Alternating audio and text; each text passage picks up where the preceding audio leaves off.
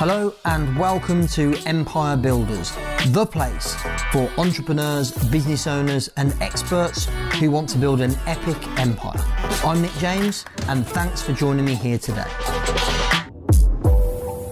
In this episode, I am joined by the man who is the fastest growing business personality in the history of social media. He's also been referenced as one of the top 50 wealthiest under 50.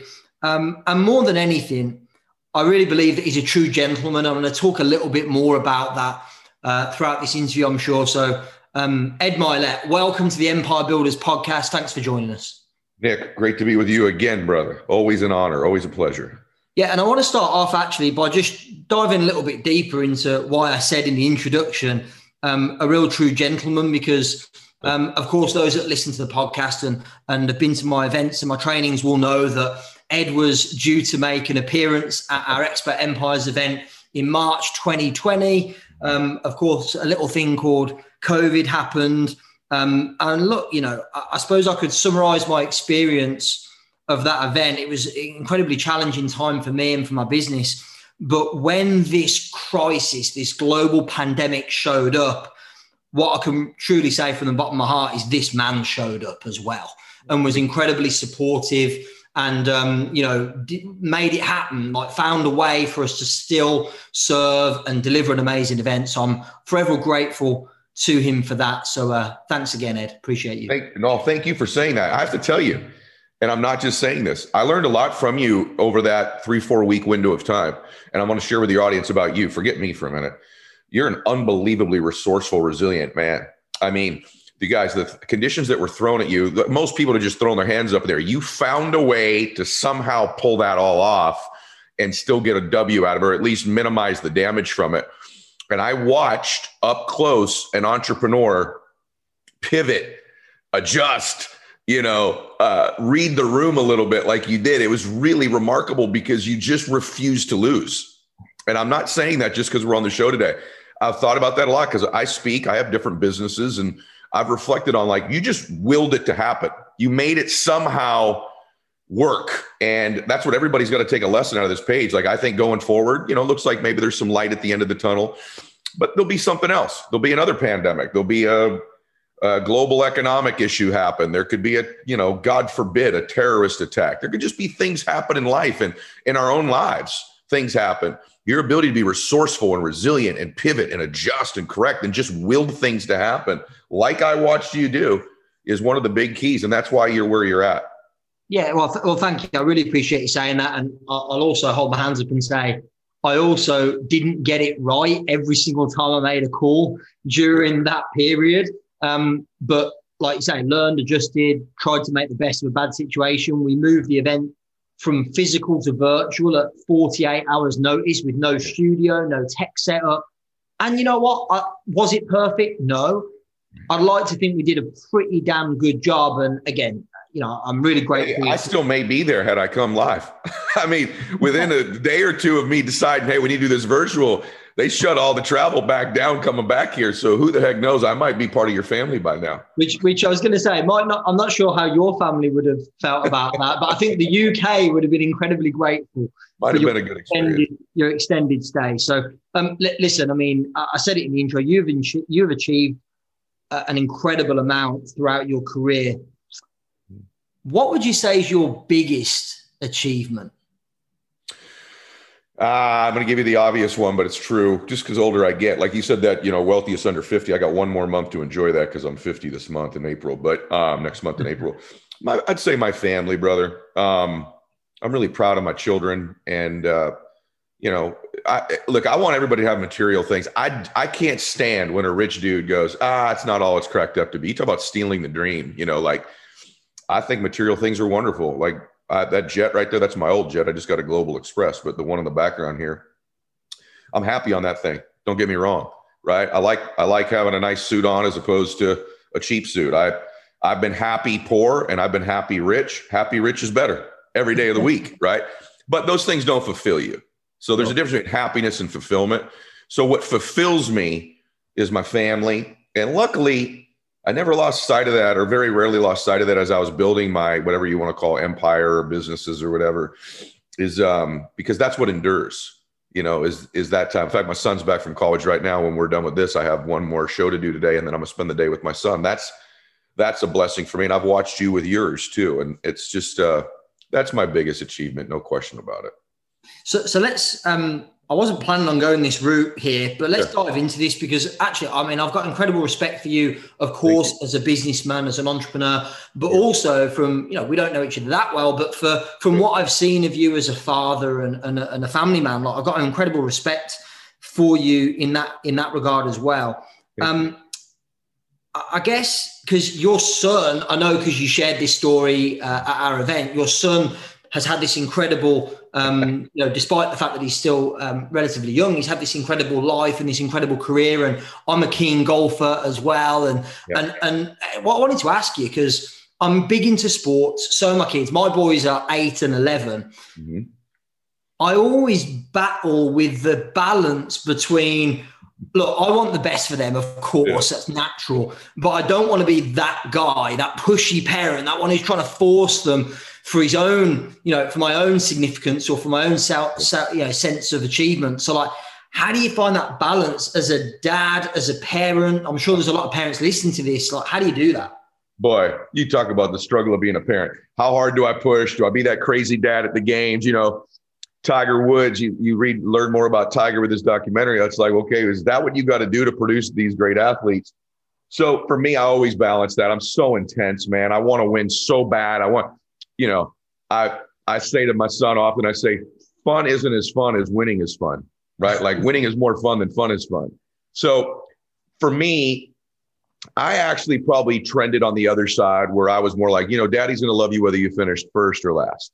There became a point, though, where I took that to such an extreme that I think my son was enjoying losing too much. And you and I have talked about that. So here's how I would explain it to you. I just interviewed a guy named Michael Chandler. He's a top lightweight in the UFC. He's a good friend of mine. He's probably going to be the lightweight champion in the UFC eventually, I think. Anyway, and he said to me, he goes, what's changed with me is when I go into the cage now, I say, no matter what happens in here, I love me. My family loves me, and God loves me. And that gives me the peace and comfort to go dominate and dispense some pain on some people, right? That contradiction is really interesting. And I think for me, it's me telling my son, I want you to go dispense justice on this golf course. But when this thing's done, I love you, God loves you, and you got to love you. And so I think that's the balance. I want to build up his identity. The best athletes that I coach, you know, I coach a lot of athletes privately. What do they really have over the other athletes? Some of them are more physically gifted, but actually they outwork the other people. But the other thing they have is an internal self-confidence that's superior to other athletes. It's an internal confidence where they just believe it. And I think that confidence is something you can rob from your children if you push them too hard, if you're too critical of them. Even though they may go work harder because you're pushing them, you robbed them of that secret ingredient, which is the self-confidence. So I'm constantly trying to build up Max's self-confidence as I challenge him to do better. So that's sort of the nuance for me. Yeah, I mean, by the way, I don't even know if you know this about me, but I count myself very lucky. I went to a Tony Robbins seminar when I was 12 years of age. Wow. So my mum kind of got me into this kind of whole personal development world at a very young age. And, you know, I'm forever grateful for that. And I do think it has given me a significant advantage, for sure, in my life, in my career. How do you think you can encourage not just sporting achievement or academic achievement? How do you think you can encourage kids, young people to, I suppose, be open to investing their time and their focus in developing mindset as much as skill set? Because I think skill set is, you know, your son on the journey to be, you know, a college golfer, and I don't know what his future holds, whether he'll, you know, become take that to the next level, become professional, but a lot of focus goes on skill set. So how do you encourage? I was given an opportunity when I was 12, and I took it, but how do you encourage that? Because I've also battled with that. It's like, I want my kids to work hard to develop their skill set and their mindset. How do you encourage that? Yeah, I overdose on mindset over skill set with kids. And so, by the way, I think all these things apply in leading people in business too. I just believe Not the skill set part, because I think you got to be able to execute in your business. But I'm talking about this idea of infusing self-confidence and creating a space where people feel like they can make mistakes. I think it's a big part of being a business leader. You can make mistakes around me as long as your intentions are good. And as long as you own them and you apologize for them, you truly are remorseful when you make an error, you want to correct it. So I'm a huge mindset guy. Here's what I think. I think skills are becoming less and less important. Let me explain to you what I mean. I don't mean closing skills. That's a unique skill. But information is a dime a dozen now. You can Google about anything. 30 years ago, the person with the most information won. Now it's the person who can execute, which is a skill. Closing, sales, persuasion, those are skills. And mindset, the mental part of the game. And what I would say to everybody who's got a child who may want to just hear this for a minute, pick your hero. Pick your kid's hero. Like one of my son's heroes was Kobe Bryant. And I said, was Kobe that much physically more gifted, Max, than the other 40 best players in the NBA? Is Tom Brady more physically gifted than all the other quarterbacks in the world? Not even close. What made him that? His mindset. And so typically the way you get through to your kids is have them pick their heroes. If their favorite singer is, I'm making it up, Taylor Swift, whoever your kids, I'm dating myself, but if it's Taylor Swift, is she really the best vocalist? Is she the most skilled singer, right? You can watch people on The Voice or these singing shows, the UK's Got Talent or whatever the heck it's called, it's just as good a voice as her better. So what separates her? It's her mindset. It's her confidence. It's her work ethic. Those are the things that make people great.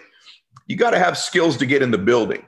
But once you're in the building, the separator is your work ethic and your mindset, your confidence, those different things. So I just link it to their heroes. So how did you develop that in yourself? Like, what was your first exposure to really the study of the mind and of success? Two things, Tony Robbins. So we are all somehow, I love Tony, we're all somehow descendants of the Tony Robbins tree. This will be interesting. When were you in that world? Because it'd be super cool if we were actually at the same event. Like, I don't know that we were, because I'm older than you, but I was, I think my first Tony Robbins, I got the Personal Power tapes in high school. So that's like, I'm way older than you. That's like late 80s. Let's dig into this. What led you to get the Personal Power tapes when you were in high school? That's not normal, I don't think. Yeah. The infomercials that were on every single night and me being up as an unconfident, insecure, shy, introverted, small boy with an alcoholic dad. And I wanted to find out, how do these people learn how to be so confident? Because I have none. Like, I lack all of it. And I was maybe I wasn't, but I thought I'm the least confident, most shy, most introverted person at our school. And so I saved the money. And I finally got a set of them. I remember being so broke. I was scouring different places to find like used sets of his Personal Power 2, and that led to finally getting a credit card and going to his event on a credit card, like putting 3 cards in for the $495. And so it was that. And then in college, a huge blessing happened. I was a good college baseball player. I got injured, had a tumor on my right leg. That's another story. I had to sit out the year. And we had like a graduate student guy who was into the reticular activating system. And it was what he was mastering in mindset and visualization. And so it was just a dude, but like, he's like, Ed, why don't we take the whole season and do specific visualizations, like very, very specific. And he started teaching me all these mental visualization techniques that most people don't even know to this day. And it made me a 10 times better baseball player. So between what happened in college baseball and my introduction to Tony Robbins, and then the last part of it is, I just kind of, like many people listen to this, it felt like home to me to grow me. Like, these things, I'm more passionate about this topic right here than probably anything in life, is human beings' ability to change. And that's why I do what I do now.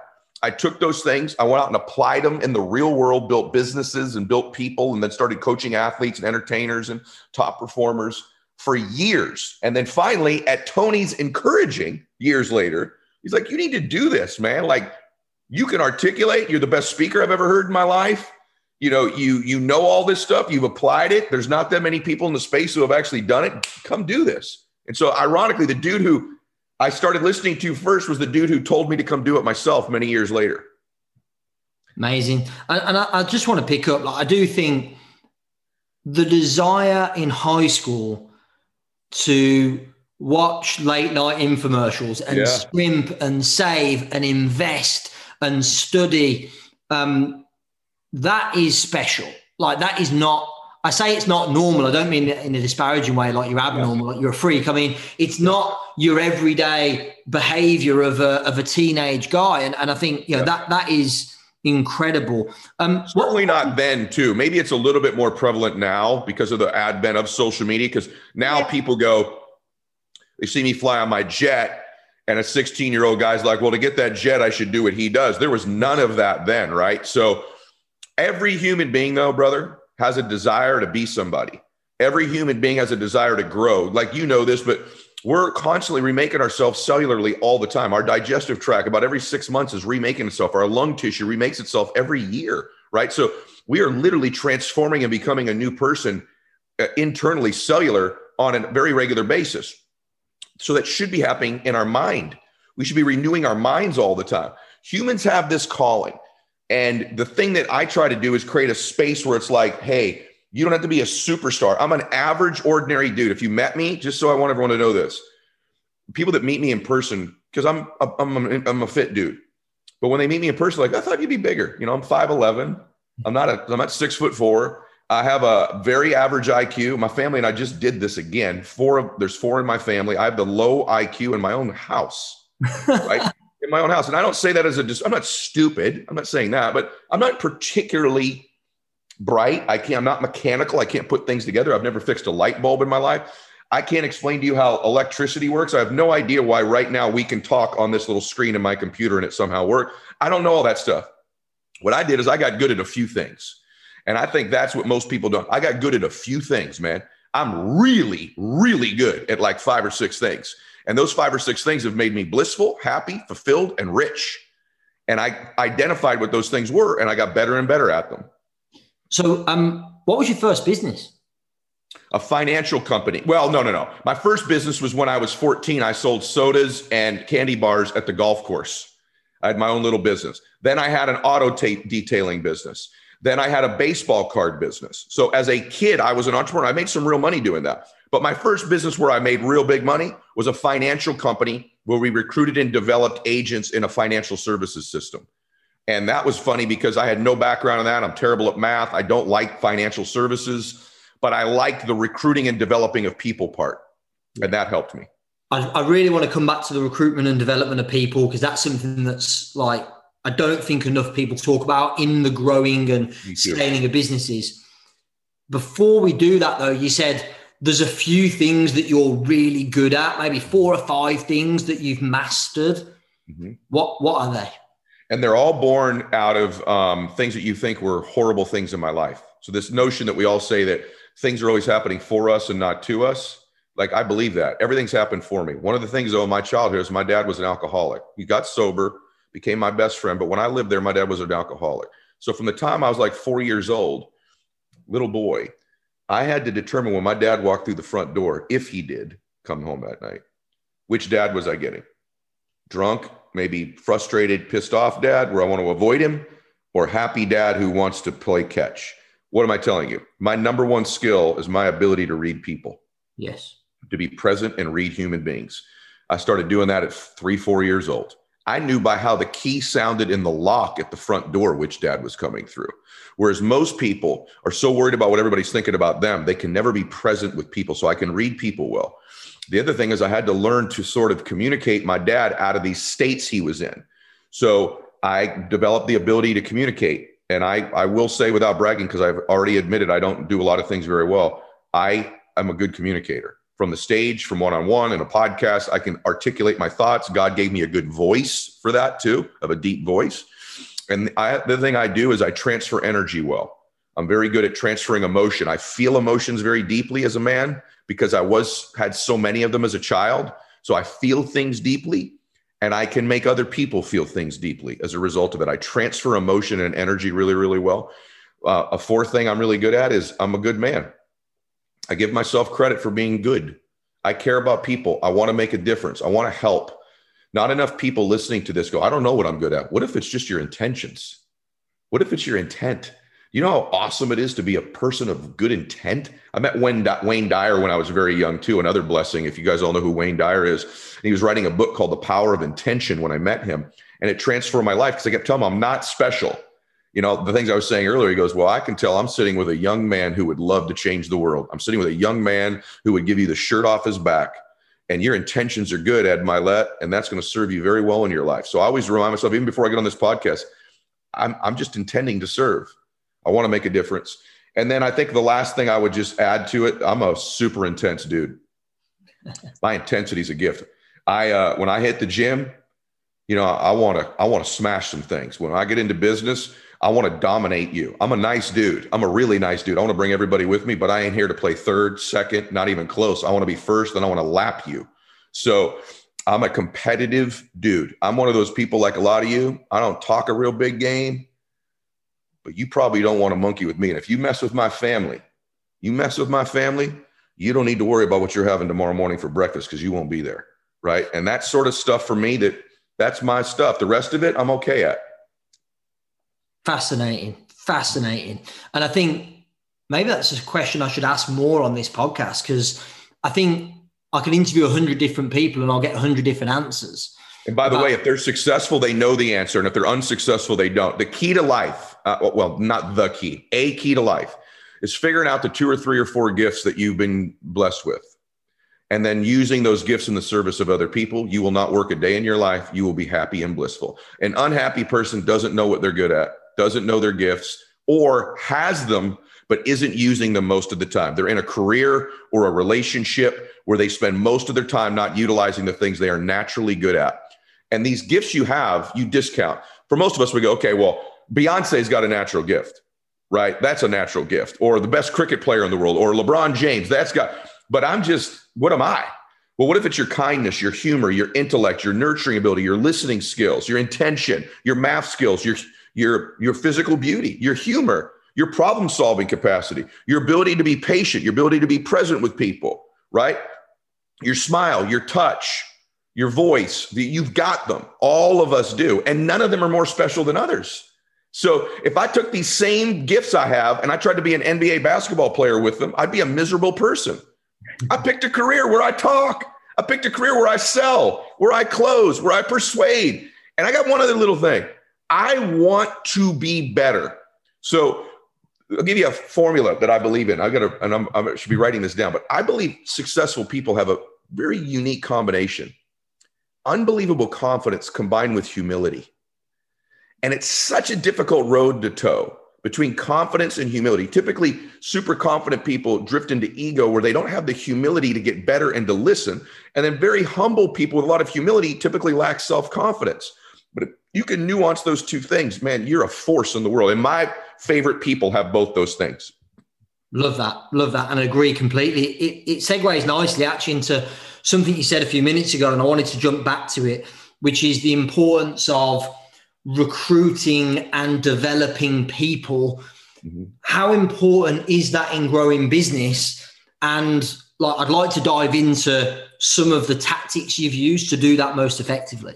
So it's the key to me having any financial success is my ability to build teams. I'm a team-made millionaire. I believe in the combination, the mosaic of gifts is what makes businesses successful. So because I am so in tune with what my few gifts are, I'm really good at identifying them in other people. Really good, because I'm present, like I said. So everything that I have in my life is because I have had enough humility to go, she is better at that than me. That's your gift. That's your space. And I'm about to hold you accountable. Jesus rebuked the apostles even, right? I'll rebuke you if you make mistakes, but I give you the space where, you know, I believe in you. And I let people with their natural giftedness lead. And I used to make the mistake, Nick, of everybody I surrounded myself was like me. Because we like people like us. So if you looked at my first few companies, you go, wow, all of them are males. All of them are former athletes, military, cops, super intense, jump up and down, screaming intense dudes.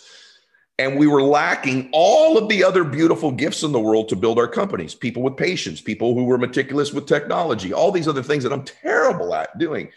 And so it's been the key for me and all my businesses. Listen, look at anything that wins. They have the best players. Yep. They have the best players. Steve Jobs was no dummy. Wozniak's a buddy of mine. I've got to know Woz pretty well, okay? He's completely opposite human being. of Steve Jobs. He's kind, he's sweet, he's, most people don't know this, Steve gave away billions and billions and billions of dollars of his stock in Apple because he thought the secretaries there and the people that worked deserved it. And he's also, on the flip side, a savant. He was brilliant at that stage of technology, at developing the technology and the boards and the different things they did. Jobs had none of those. He wasn't kind. He wasn't generous. He was terrible at technology. What was he? A driver, a visionary, intense, difficult, demanding, hardworking as heck, wanted to be rich, right? Like, their combined skill set is what launched the most influential company probably of all time. It wasn't that they were, imagine if there were two Steve Jobs, they'd have never gotten anywhere, right? So it was the key to that company, it's been the key to my companies. Sure. And what do you think? I think a lot of people listening to this will be at different stages of their business journey. Some will be just starting out. Others maybe have built a business that pays their way and generates full-time income. Others are maybe at that scale stage. So like, for me personally, we're a multi-seven-figure business. We've got 21 full-time employees in our company. And like, I don't know what the next bit looks like. I don't, like, in my mind, I'm trying to work out what it looks like at 50 employees or 100 employees. And that excites me, but I also don't know what I don't know. So like, just talk me through the differences between maybe a 6-figure business, a 7-figure business, an 8-figure business, a 9-figure business. Like, what do you see as the differences in those phases of growth? Well, and these are one of the best interviews I've ever been asked, by the way, these series of questions, just so you know. I'd like a copy of this. It's that good. But let me say that here's a biggie. I'll give you a concept first. For you to go from a 7 to an 8-figure business or an 8 to a 9-figure business, it's your ability to drop the fear that you're going to lose the one you have. And so what really holds us back is that. So the reason you got from 0 to a 7. I'm laughing because I needed to hear that. Yeah, that's exactly right. And so once you drop that fear, a lot of the possibilities, a lot of the opportunities begin to reveal themselves to us. But here's the truth. It's human nature. When we're busted broke, it's not, you get to 0 to 7 figures. You're like, I have nothing to lose. I'll take a risk. I'll put myself in this uncomfortable situation. I'll throw this long ball, hopeful home run shot, Hail Mary or whatever, right? Then when you get to the 7-figure business, like, okay, so how do I get from here without leaving? How do I get to the next place without having to risk where I am? Yeah. So I want to get to second base, but I'm not willing to take my foot off first. And so as a consequence, and there's nothing wrong with that, but the truth is that's why most people never get to that next real big level, because you just go, hey man, this took so much work. It's aged me. I'm probably going to die a few years sooner just getting here in the first place. You know, it's not that bad anymore. And so Malcolm X had this great quote that said, that which you do not hate, you will eventually tolerate. And you got to get to that point where you hate where you are, not just you're caught up in the vision of where you're going, but you're also willing to almost hate where you are so much that you won't tolerate it. And for me, I just built that muscle up that I'll be okay. And it's this idea that you don't have to know every single step. It's putting yourself into the next room. As you know, you got where you are by stepping into spaces constantly you were ill prepared for. Doesn't mean you weren't getting training and growing, but you put yourself into a space where I don't know every answer here. I'm going to figure it out when I get in that room. Then I'm going to figure it out when I get in that room. Apple started as a board company. They built boards. They had no concept in the beginning, the vision of we're going to have iPads and phones and Macs. They didn't know any of that stuff in the beginning. Henry Ford built Ford Motor Company. What if he would have thought through, hey, who's going to fix these freaking cars? There's no mechanics because there's been no cars. Who's going to sell these cars? There's no car dealerships because there's never been a car really before, right? So the room begins to reveal itself to you as you step into that space. It's your willingness to go into that space and take the risk that you may fall on your ass again. And when you have a little bit of success, whatever you call it, your ability to deal with the complete falling on your face thing is more and more difficult. For me, I've just accepted, like, here's the truth, man. I'm probably going to fall on my face, but where I want to get in my life, who I want to be, who I want to reach, what I want to do is far more important to me than holding on to this little life I've got right now that I keep telling myself is so great. Thank you. That was special. And by the way, like these questions, I decided what are the questions that I want to get the answers. Yeah, right. That's what I do on my show too. I'm like, look, like if I'm going to get an hour here or whatever we got, I'm going to get as much out of this as I can. And I'm sure it's going to be highly valuable to our listeners as well. But thank you for that. That was epic for me personally. I mentioned at the very start, and this is a big deal, you are the fastest growing business personality in the history of social media. And by the way, there are a lot of people, business personalities that have grown huge audiences on various different social platforms. So first of all, what made you get in? Because I think from our previous conversations, you were relatively late to the party, I guess. Very late. So what made you get in? So I was very late to the party, didn't want to do it. I was a speaker for years, but the cool thing about when I spoke, people would bring me in because I didn't sell. So I'd come speak and leave, and then I was like anonymous. They're like, who was that guy, right? But I liked that. Two things made me get in. One was I did reach the conclusion we talked about earlier. Like, I'm a product of mentors, man. Like, I'm not going to name drop, but I've had lots of amazing mentors in my life. And I got there with this. And what a shame it would be to come, you know, at that time I was like 45 years old, 45 years with a diversity of experience. So I've had a big personal growth journey. I've built multiple businesses in different sectors. I've had the blessing of getting to know people in the top leaders in the tech space, in the sports area, in politics, in entertainment, that have all fed my experience level. And what I am good at doing, because I am present, is I know what I did. I think there's a lot of people, Nick, who can't explain to you how they became successful. I think if you literally said, how did it happen? They're just making it up. They're not really sure. I took notes. I paid attention. And so because of that, I felt like I've done this. I could go another 20 years and just keep doing my thing. But I think my calling is to reach people. And then, you know, in sharing that, Tony said to me, and Tony and I are friends. We're not the best friends, but we're friends. He's like, bro, this is what you're supposed to be doing. There's nobody like you in the space with your experience, your ability to communicate, and your heart to serve people. Like, do it. And it was this fear I said to you earlier. It was like, well, what if I suck at it? What if no one wants to hear my crap? I'm a big deal. You know, like, what if I get 3 likes a video? What if no one ever follows me? And he's like, yeah, they'll follow you. Don't worry, and do it. And it took a while. But for me, it's just, and what it's also done is it's forced me to grow. If you'd have told me that I'd spend as much time, because you know what this is like, creating content as I do, as much time as I spend making Instagram videos, doing my podcast, doing YouTube, I'd have thought you were absolutely out of your mind that I would dedicate this much time to it. But when I look back on a given week, I might spend 70 hours on this, and I don't feel like I'm working. I feel like it's my calling. Like, God made this little boy to have an abusive family and be insecure and fall in love with personal development and then work at an orphanage and then grow businesses and play sports, and to, you know, maybe now I'm where I'm supposed to be all my life. I just feel like that most of the time. And so it's a blessing. I know what it's like, bro. Like, a lot of people listen to this, and I don't forget it. I know what it's like to walk into a room and no one knows me and no one gives a crap what I have to say. And now I know what it's like where I can, you know, oftentimes not even go out because I get so approached with people wanting to let me know how something's impacted them.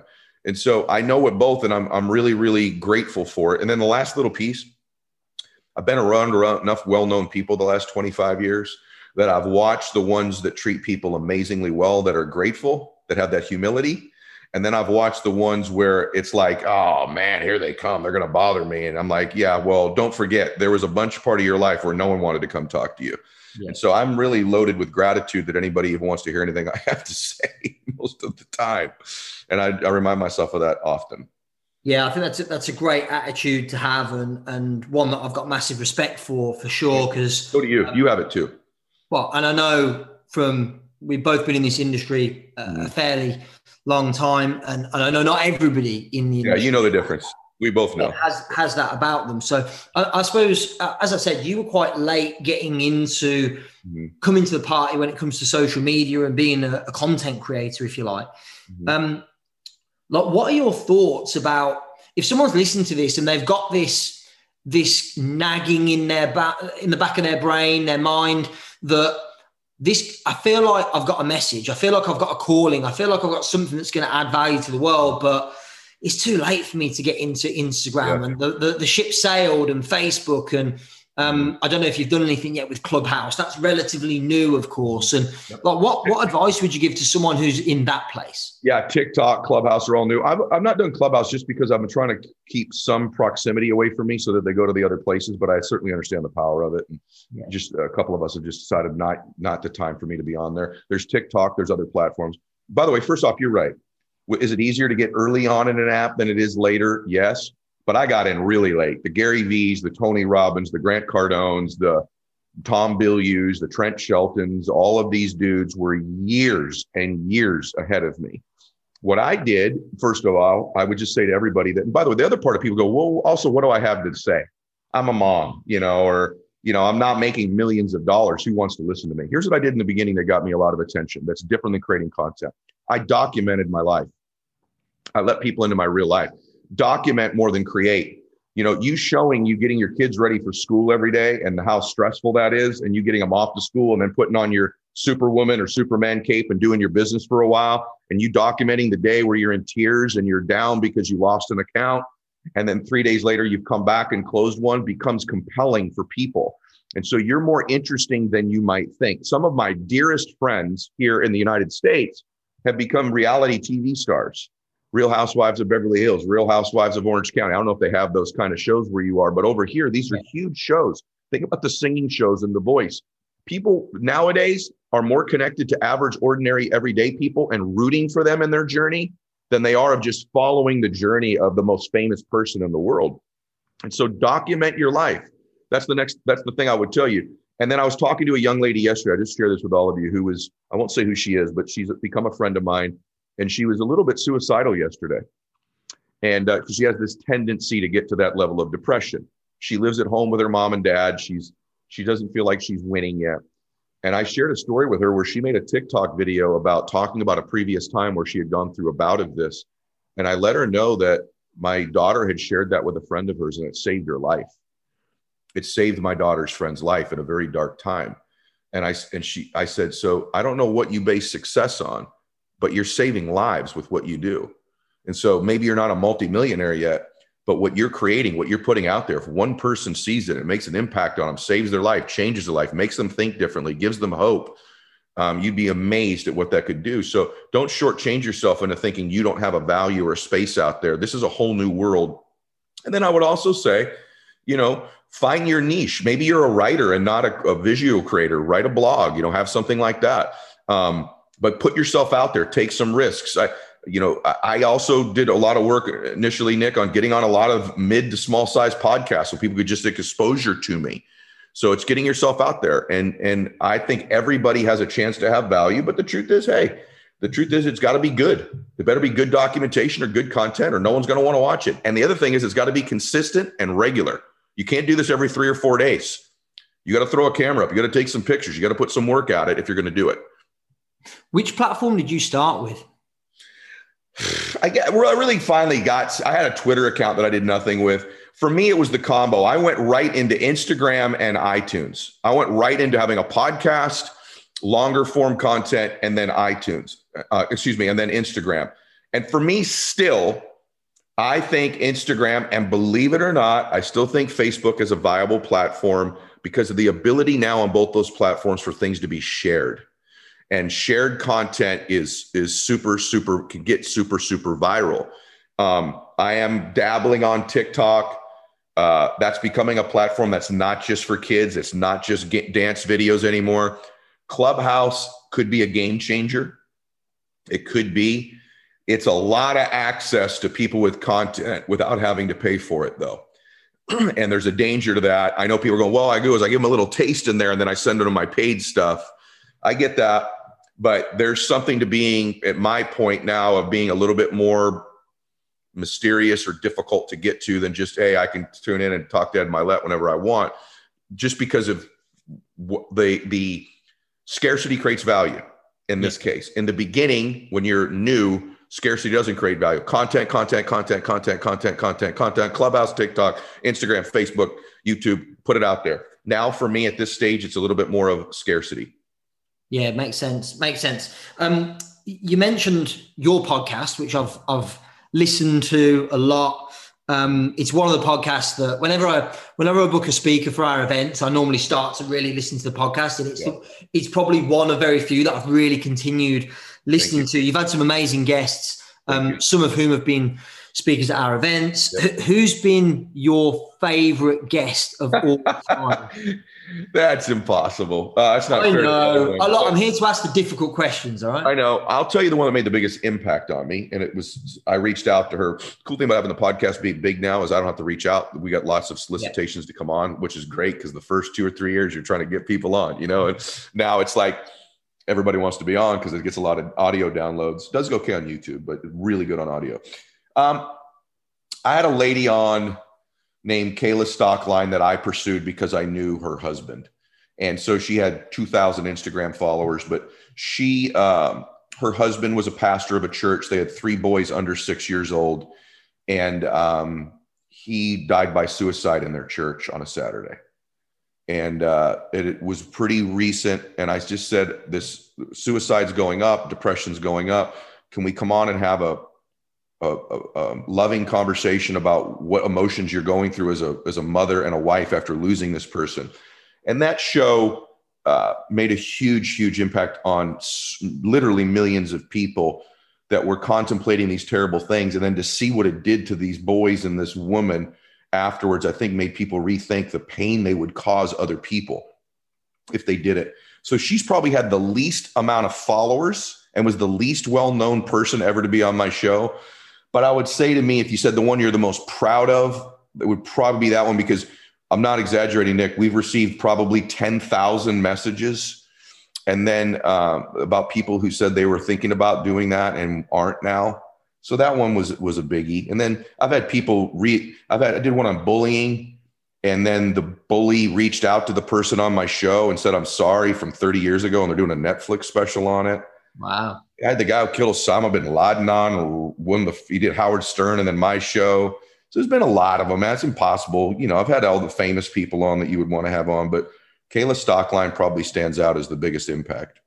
Yeah. What's amazing is, of course, you have had all these famous people on, and because you've built the platform and because you've built the audience, you're able to have impact in whichever way you want. You don't have to have big celebrities to get people to pay attention. You've already built the attention, and it means that you've now got a platform that you can use as a force for good in whatever direction you choose to do, which I think that's incredibly inspiring. And I just want to say something about that. That's why everybody needs to do it. Joe Rogan and I were just talking about this. Like, in the beginning, I had to get all these well-known people on, I thought, to grow the audience. And it's really beautiful now to go, I would just, like you said earlier, I'm going to have you on and I'm going to talk to you for me. And then my audience gets to listen to it. And that's why you want to build whatever your platform is, everybody, whatever your voice is, because it's the impact you'll make. If you're doing it to become well-known, trust me, you don't even want that once you get it. So it's got to be that you want to make a specific change in the world that you can contribute to. You mentioned earlier that you've been fortunate to have a lot of mentors throughout your life. Who's the mentor, or who are the mentors that stand out most, that have had the biggest impact on you? My dad was my biggest one, because I watched my dad get sober when I was 14. So I literally watched a human completely transform and become a dude who's really not living a very good life to living. My dad helped thousands of people get sober. So my father by a mile, and I'm not just saying that because he's my dad, but I've had mentors, there are people that have been around me that have built big businesses. So, Phil Knight, Jerry West, there's just Tim Cook, who runs Apple's a neighbor of mine. There's just people like that that have had a really significant impact on me. Different coaches that I've worked with. Many of the athletes I coach have made an impact on me as well. I think of boxer Mikey Garcia or UFC fighter and Dominic Cruz. They're just guys that I admire their toughness and their grit. And so there's been people like that. Tony Robbins has made a difference for me in my life. There's been just a lot. I've been able to weave a lot of different people into my life that, have made a huge difference for me just in different areas. And even, when I got to meet Cardone, Grant and I are very different people, but Grant Grant's work ethic wowed me. And I remember thinking to myself, I work hard, but man, like there's a level here. And so there's just different people, little pieces and stuff. But I've been really blessed that a lot of these people, you know, there's just been a bunch that have run really, really big businesses and companies that have made an impact on me for sure. Yeah. And I think, you know, we all talk about the importance of mentors and surrounding yourself with people who are playing a bigger game. You mentioned Grant, and, you know, every time I speak with Grant, I just go, man, I am playing such a small game. Yeah. And I think, you know, and that's not a reflection on him or me. It's just putting yourself around anybody who's doing things that you aspire to do is only going to have a positive impact, I think. No doubt, man. I've met so many wonderful people in the space that just bring different things. In his case, it's his drive. It's his ambition. He wants to be somebody more than almost anybody that I know. And He's willing to work for it. I admire that about him a great deal. But there's just a ton of great people, man. I don't even like naming them because there's been so many of them. And a lot have been on my show. You've seen them on my show. I mean, A-Rod, Alex Rodriguez and Jennifer Lopez, just the way that they both are so still driven at their level of success already. And Alex's case, how if you guys follow baseball in the UK, he's one of the greatest baseball players ever. Then there was some controversy. And then he's turned his life back from this. He was sort of a villain for a while in society, and now he's a hero again. And he's a popular broadcaster and very successful real estate guy and a really good fiance and dad. And so, you know, guys like that, just I'm like, wow, it's impressive, man. But I think everyone loves a comeback, right? Yep. Like, I mean, look, we're both big golf fans. I don't think we're ever going to see a comeback like Tiger Woods. Like, it was like the greatest victory in the sport I think we'll ever see, because he came back from this guy is so far away from the top. He's never going to win again. Yeah, I cried. I cried when he won the Masters. I cried. I did. Yeah, I'm sitting there watching. My wife is going, what on earth is wrong with you? I know. So was mine. And, you know, and of course, they also know some of his dirty boy stuff, too. So they're like, why do you even like this guy? You know, but I had seen Tiger at the President's Cup. He was a coach, couldn't even play. And I watched him this is 2 years before. It took him about 4 minutes, no joke, to get out of the golf cart, to walk, to watch some of the golf being played. And to think from that, I watched him labor to get out and in of a golf cart, to then even playing golf, to then playing professional golf, to then winning a tournament, to then winning the Masters. Are you freaking kidding me? Like, and everyone's going, well, now that he's broke his legs, now he's really done. I don't know. I'm not totally sure of that.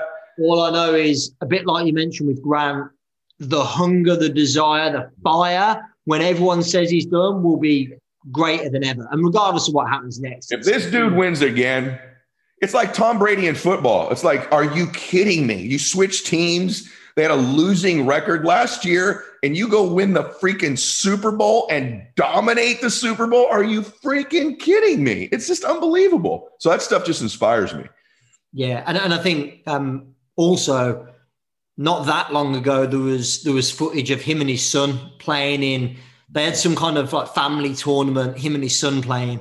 And I think he gave an interview afterwards, and he's like, that tops any major tournament, any success I've had in my career, that experience. And I think that was, as a dad, you know, and of course you've played golf with your son and I play golf with mine. It's, yeah, that was really special, and also a real reminder that whilst, you know, look, let's face it, we are chasing the, you know, we are trying to push ourselves and do bigger and better and make a bigger impact. And I think sometimes it's good to have that reminder that there's a lot of things that are important. Well, we're almost done, but I want to share the story if you give me time on that, just because that happened to me. I was with Kobe Bryant a week before he died. Wow. And you're talking about, you know, I know basketball's not as big over there, but Kobe Bryant is a legend. And our daughters played volleyball together. So, and he taught me something. And again, it had nothing to do with sports. We're at the gym, and volleyball tournaments are crazy. Like, they're just all day long. They're noisy. They're just, yeah, right? And so at the end, it started at 8 a.m. It's 10 o'clock at night. There's one match left. Happens to be our team. There's 3 dads left in the whole gym after 1,000 dudes. It's me, another dude, and Kobe Bryant. The match ends. I'm over the end of the court with my daughter. I watched Kobe with his family. No joke. I'm not kidding you. I'm not saying it because he passed away. I'm telling you the truth. He had his baby in his right arm and he was rubbing the back of his daughter who played and hugging her and being very affectionate with her. And it made me think, do I hug Bella enough? Am I physically affectionate enough with her? And so for some reason, even though we've been in the gym together 100 times, I watched him that day, Nick. I watched him walk out of the gym. He had a black Mamba sweatshirt on, black sweatpants on, baby in his right arm, arm around his daughter. And I watched him walk out of the gym that day. And I just can't help but think, like, what if someone would have whispered to Kobe that day, "Kobe, you have 6 days left to live." He'd have thought you were crazy. And what if on Monday people said, "Kobe, 5 more days. Or that Saturday, "Kobe, 1 day left. 1 day, brother." He'd have thought you were crazy, right? The truth is, we don't know how many days left we have. Sure. We don't know. I promise you, when Kobe walked out of that gym with his baby in his arm, he didn't think it was 1 week. And it made an impact on me watching how affectionate with his daughter, and also me not being crazy enough to think I have 50 years. I might have 50 years, but I might have 5 days. I don't know. And all of us don't know. That's why we got to get after our lives and take some risks and put ourselves out there. Stop acting like you're going to live forever, right? And start acting like you're going to live for today. And that was a big lesson for me with Kobe, since we're talking athletes. Yeah, that's an incredible story and very impactful. Thank you for sharing. I know we're tight on time. I have 2 more questions. They're really quick. Yeah. The first one is, what's next for Ed Mylett? Like, you've achieved so much. What's your vision? Where do you see yourself in 10 years time, 20 years time? Well, in 1 year's time, my book will be out. I'm writing another book called The Life-Changing Power of One More. And I believe it'll be a revolutionary book in personal development, because it's not just thinking, grow rich, it's doing and thinking. There's never been a book written about something you can simultaneously think and do. I'm in the middle of writing that right now. I'm very, very, very excited about it. I actually believe it's finally a book in personal development that's not sort of a regurgitation of other people's books. You know, every single thing is sort of think and grow rich spread out. And so that's coming out. And then for me, it's just finding a way to take my platform where I can elevate the future of personal development, not me. So I'm going to be 50 years old this year. I want to take the next 10 years and identify. I want to be a kingmaker, not necessarily the king. And so I want to find the kings and queens that are going to carry on the legacy of helping human beings live optimum and blissful lives. And I'm willing to lead that for a while, but I want to find those people. And that probably looks a little bit, brother, more like maybe some stuff I'm going to do on Netflix. Maybe a show that is not just my podcast, but if you're subscribed to my podcast, you'll know about it. And just expand the reach of the message that you can change your life, that you can be happier, that you can have the things you want in your life, and that average, ordinary people are doing it every single day, but they know stuff you don't know, and they're doing things you're not doing, and they're thinking things you're not thinking. And I know what they are. And if I don't, I'll introduce you to the other people who have the answers. And so that's where the future is. But number one thing I'm kind of excited about is this book I'm doing. Amazing. So by the way, if you listen to this, please subscribe to the Ed Mylett Show. It's one of my favorite podcasts. It's absolutely amazing. And then you'll keep up to date with everything that Ed's doing, with the book, with all the other projects he's working on. The last question, because I know my audience wants to know this, Ed. When are we going to get you back to the UK? It nearly happened in 2020. When are we going to get you back to the UK? So when you invite me, because I want to come over there, it was really a dream to go over. And I had several engagements. The number one I wanted to do, because I got to know you, was yours. So if it's this summer, I'll come over. If COVID allows that to be the case, I've got a plane now that can fly there from here without stopping. And so it's not difficult for me to get there. I want to be in the UK. I feel really strongly I'm supposed to go over there. And so it's something that I'm really passionate about. I want to be there, and I want to stay a while. So I wouldn't be surprised that when I come over that I don't stay about a month and do a bunch of stuff there. And I think I'm going to bring my kids with me just to have the experience of living there for a month in different spots. Plus, I'm going to shoot over to Scotland and Ireland and play a little golf too. So there's a couple places over there I want to play too, but I'm bringing my sticks with me. So I would love to be there, and it'd be an honor to be with all of you, and particularly just to see you, Nick, and have dinner finally in person. Yeah, I'd love that. And maybe a game of golf as well. You'll have to give me a few shots and give me a chance, I think. But I doubt that, but we can play for sure. Sweet. So listen, thank you. I'm really excited to get you over to the UK finally. Let us know when that's happening. The The invitation is open and will always be. We'd love to, as soon as we're able to do a live in-person event again, at the size that it will be with you headlining, of course, it's not going to be an insignificant audience. We'll be doing it. So really excited about finally making that happen. It will be worth the wait.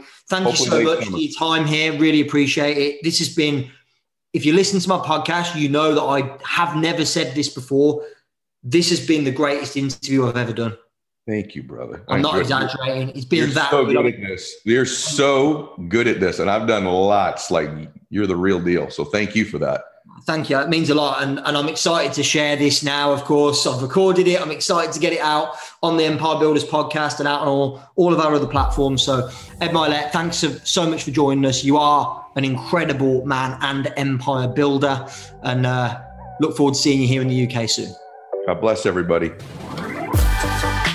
Okay, that's it for today. Thank you so much for listening to Empire Builders. Please subscribe, leave us a review on Apple, on Spotify, on other platforms, and share the love, tell your friends. Remember, till next time, the more you connect, the more you collect.